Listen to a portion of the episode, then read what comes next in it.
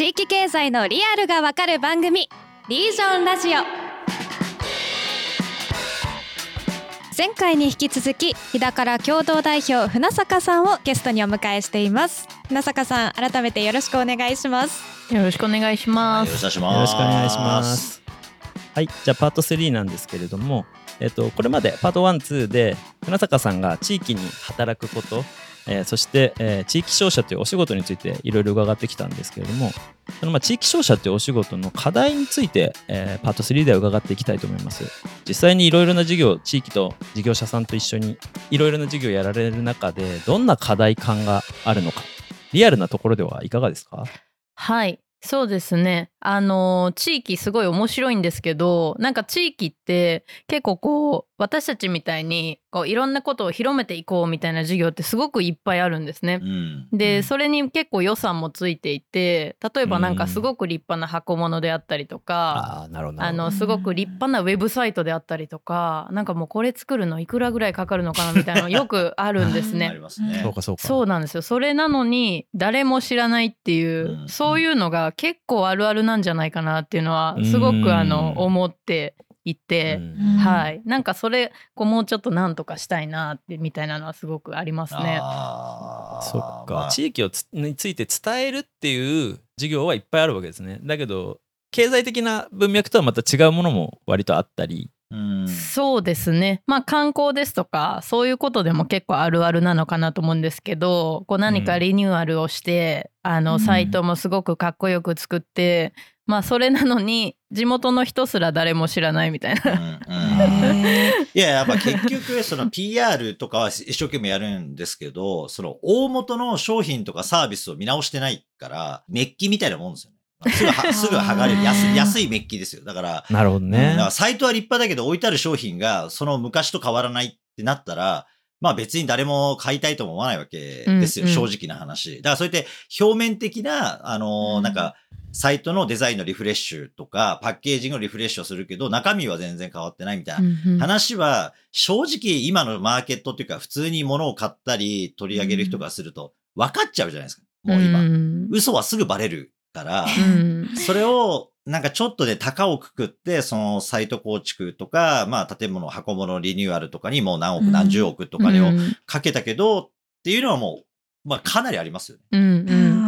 そうですね。なんかこれずっと考えてて、でもなんかやっぱり中の人が熱くなってないみたいな、結構一つはあるのかなって思うんですよね。なんかそのまあ本質的な価値が何なのかっていうこともそうですし、なんかサイトを作りたいのは誰なのかみたいなのって結構すごい大事なんじゃないかなって思ってまして、なんかそれが例えば市役所なのか制作会社なのかみたいな、もうその2つだったらもうその時点でもうダメじゃないですか。そうですね。なんでまあそうじゃなくて、なんかあれ、なんか俺呼ばれてないけどみたいな人が多分実は関わりたかったりとかなんかそういうところの設計がすごく大事で、なんかそこをないがしろにしちゃいけないよなっていうのはすごく思ってますね。まあね、だって実際は別にサイトに何千万も関わらなくてもできることがいっぱいあるじゃないですか。そうなんですよ。サイトなんてね、ただでもできちゃうんで。だから、かけどころが間違ってるんですよね、そもそも。だからそれってやっぱ当事者がいないからですよね。そうなんですよ、ね。市役所は別に当事者じゃないし、はい、ね、発注される業者も当事者だ。そうですね。なんか誰が何を盛り上げて、その後どうしたいのかみたいな、なんかそこをちゃんとやれたらいいのになみたいなのをすごい、はい。なんかこういう問題って結構難しくて、例えばなんか一企業だったら、じゃあ自分たちの商品の良さって何なんだ、どういう対象に対してマーケティングしていけばいいんだとかって、なんか改善するのがリアルにイメージできるんですけど、なんか地域の問題だってなって行政がその差配をしますみたいになると、急に腰が抜けたように抽象っぽくなっちゃうのがすごい難しいなと思ってて。いや、だからやっぱさっきで船坂さんやっぱ具体から言ってますよね。あゆですか。もう何回も暴れあゆが出てくるってこれだけでもやっぱりインパクトがすごいじゃないですか。暴れあゆって言われたらこれ一回食ってみたいなってやっぱ思いますよね。でも、まあ、そうやって実際なんかいろいろ政策立案してるような人たちとかね、政策決定やってる役人の人たちとも話をするけど、大体成果が出ないのって具体がないんですよ。もうさっきの話で、すごい空中戦で予算こういう風にやったらこうでしょって言うけど、でも最終的にはやっぱどこって話なんですよね。だから今見た鮎だったら鮎とか、なんかやっぱりさっき言った乳製品のね、そのところとか含めて、その具体が3つ出てくるから10が出てきて、10が出てくるから100が出てくるっていう話の最初を作れるかどうかっていうところが意外とみんな思い切れなくて、で、まあ当然そんなさっきじゃないですけど、逆に東京とかにただ行っただけじゃ、そんな人がいることもわからないから、なんとなくサイトをリニューアルしましょうしか提案ができないんですよね。だけどまあそういうところに投げちゃう自治体とかも、まあ少なからず未だにいっぱいいるっていうのはすごい残念なところで、でも実は今具体からね、船坂さんのところがこうやって行ったら、見えるものがあるっていうのも今日聞いてて、具体なんだなってやっぱ思いましたけどね。船坂さんは、あゆ以外にもその具体的に、その具体例をこう作っていったりはされてるんですか？そうですね、今やもう石豆腐を作るようにもなってしまいまして石豆腐って何ですか？ですね、まあ石ほどじゃないんですけど硬いお豆腐で、沖縄の島豆腐みたいなやつ。あ、そうですね、そういうのに近しいですね。それも白川村の文化で結構長らく食べられてるものなんですけど、そこがですね閉店するってことになったので、うちで M&A を行いまして。あ、日高で。そうなんです、事業承継で。事業承継だ、はい、豆腐屋事業に進出されたんですか？豆腐も作っていますね。もう生産者側になったんですか？そうなんですよ、ついに商社から製造業へ。でもそのまんま売ってるわけじゃないってことですよね、当然。そうですね、ただでも石豆腐というものは本当にそのままで、ね、縄でこう言ってるようなイメージがあるんですけど、石豆腐。そうなんです、まさに小屋豆腐みたいな、はい、ちょっとまだ縄で縛ったスタイルでは販売できてないんですけどなんかそういうイメージですよね、石豆腐って言われると。そうです、そうです。あれを持ってこう山に行くみたいな。そう、それでも崩れない豆腐っていう。あ、そうです、お詳しいですね、本当。いやもう豆腐屋さんもいろいろと長年お付き合いがいっぱいありまして。あ、そうですか。いや、そう、でもおっしゃる通りで、豆腐屋さんって本当どんどんなくなっていってしまったところで、まあ都会の豆腐屋さんも本当になくなっていってしまって、うん、一時期大体スーパーとかの下請けをみんなされてたんですけど、もう価格を叩かれてみんな廃業されてったっていう感じなんですよね、うん、だから今残ってる大体業務用にやってらっしゃる豆腐屋さんが飲食店向けにやってるところぐらいが都会も残って、だから地方行くともうね、高齢の大体やってる方がもう自分の代で閉めるとかやっぱなっちゃうっていうのはもったいないですよね、うんうんうん、でもね、そういう石豆腐って言われてみんなが分かるようなカテゴリーが実際あるのに途絶えちゃう可能性があるってことですもんね、うん、そうなんですよね、うん。街のいいところもっと知ってほしいとかで、なんかよくあるのが、有名な建築家に何か作ってもらう、建ててもらうとか、それこそイカのモニュメント作るみたいななんかあるじゃないですか。ありますね。なんかその地域のそのものの価値からその出発してないから、そういうのが表面的になっちゃうっていうことなのかなっていうふうに思ったんですよね。で、石豆腐ってその地域のその隠れてる文化とか歴史みたいなところから出発してるから、すごい地道だけどちゃんと地域とつながってるみたいな、なんかそこが違う、現場から出発してるものと、その表面的なその良さげなデザインを入れたみたいなのとの違いなのかなっていう感じがしますね、うんうん、そうですね。結構石豆腐と同じような流れですったてっていう名産品があるんですけど、すったてもこう村がいろんなところで食べられるようにですとか、なんかこう鍋グランプリに出してとか、結構でもそれはですね、なんかこう村にちゃんとお金が落ちるようになっていて、なんかこうすごくうまくいっているんじゃないかなと思ったんですけど、それも私たちが継いだお店で作ってたので、それも今はい、すったての継承も含めて、はい。あ、すったててすりつぶした大豆に味噌や醤油をベースにした出汁から作ったお祝いごとの鍋なんですね、はい、そうですね。で、飛騨牛を、はい、なんか例えば村のお宿さんとか村の飲食店さんとか、やっぱそういうところと一緒に、なんかすったてとか石豆腐もこうみんなで一緒に売れるように、こうみんなにお金が落ちて、まあ有名になったらいいなみたいな思いがすごくあって、まあそういうのがうまくいったら、なんかある意味デザインがうまくいったって言えるのかなと思っています。面白いですね。なんかはい、伝統的な昔からあるっていうか、まあその地域商社というか地域で物をっていうのは、大体加工販売をやるところがすごい多く出てきて、まあまあ伝統的な四万十ドラマもそうだし、まあそういう会社ってやっぱ地元のものを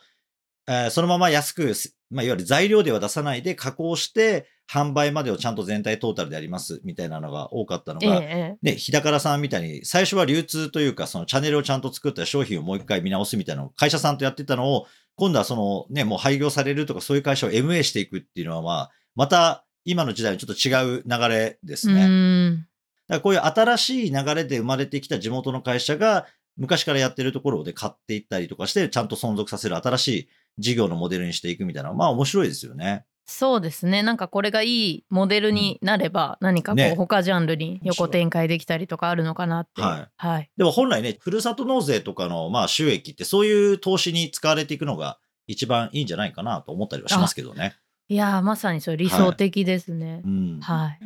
地域商社ってそういうことも含めての存在になるんですか？あまりこう豆腐を作ってる地域商社は多分少ないと思うんですけど、うん、確かにそうですね、そういうのを目指したいですよね。やっぱり価値自体を高めたいですし、なんかこう、うん、新たな名産品を作ったりとか、まあ、それこそもしかしたら大豆作りも盛り上がるかもしれないしみたいなところまでやれたら本当にいいなっていう。そうですよね、はい、大豆なんか普通に作ってたらめちゃくちゃ安くて、はい、やってらんないですもんねあれね。もうそうですよね、うんまあ、海外にもかなり頼ってますしですよね。だったらね、はい、豆腐屋さんが、まあ、なんか地元の耕作放棄してるような畑とかも使いながらやっていくみたいな、うん、そうなんですよ。できたら、まあ、それはそれでねまたね理想的ではありますよね。そうなんですよね、うん、作り手がこうちゃんとお金を稼げる仕組みっていうところがそこにつながっていくんですかね。あ、そうですね、まさに本当そうだと思います。売るところまでこう作るところから、うんはい、なんかそういう地元の価値に立脚してその、まあ、産業の流れをこうマネジメントすると、なんか一種のプロジェクトマネジメントみたいなことが地域商社の役割みたいなイメージを持ったんですけど、柳田さん実感としてはどうですか？そうですね、やっぱり地域商社っていうからにはなんか本当に地域の方がいないと、なんか地域のものがないとなんか本当にこう何も価値がなくなってしまうんですね、うん、なんでそういう意味では本当におっしゃる通りだなと思っていて、なんかこう地域の価値をしっかり見つけて、じゃあそれをどうするのかとか、こう誰と一緒にやるのかとか、まあ、そういうとこから設計するのが私たちの仕事なんじゃないかなって思ってます。ありがとうございます。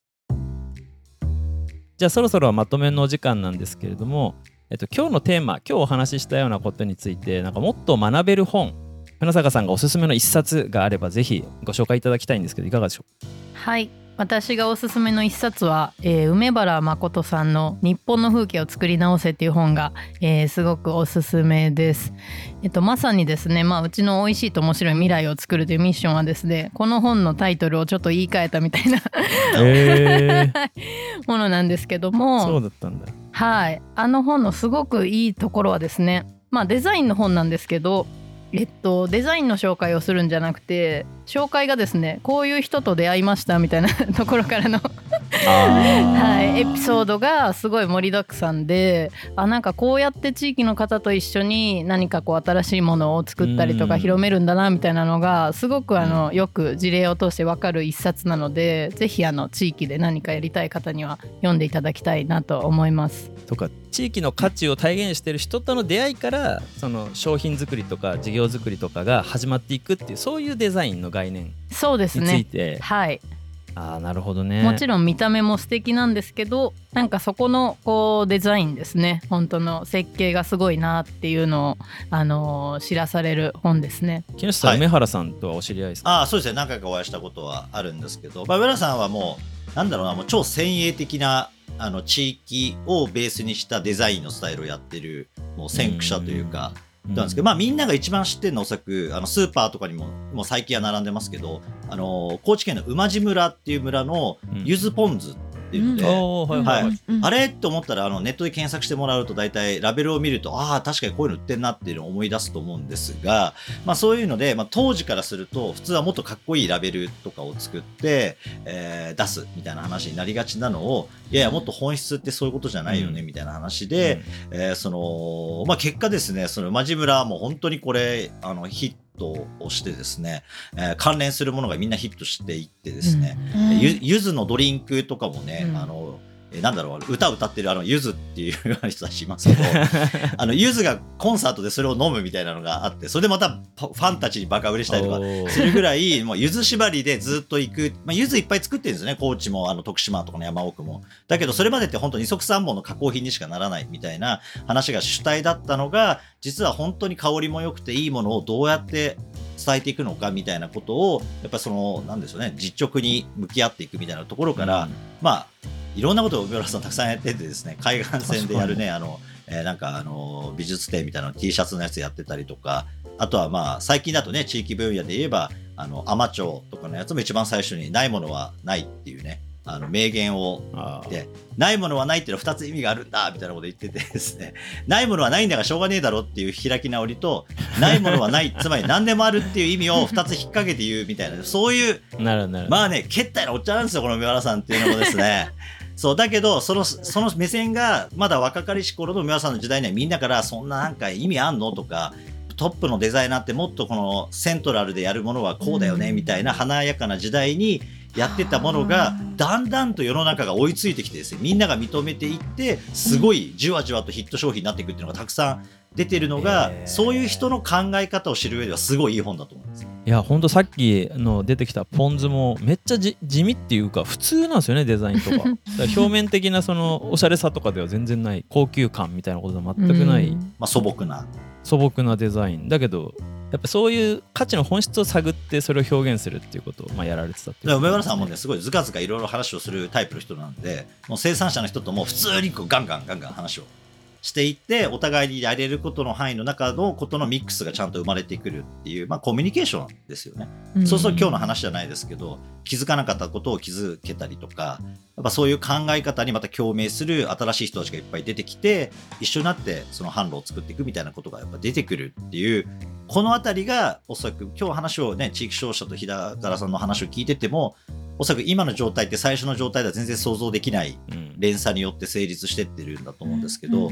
そこっていうのがやっぱすごい重要な、一番最初というのはそのやっぱ地元と向き合うとか、抽象じゃなくて具体をちゃんと作っていくみたいなことをやっていったら、すごい遠回りに見えるんですけど、でも実際はすごいそれが一番確実な積み上げみたいなところで、それはまさに日本のね、風景とかそういうものに対しての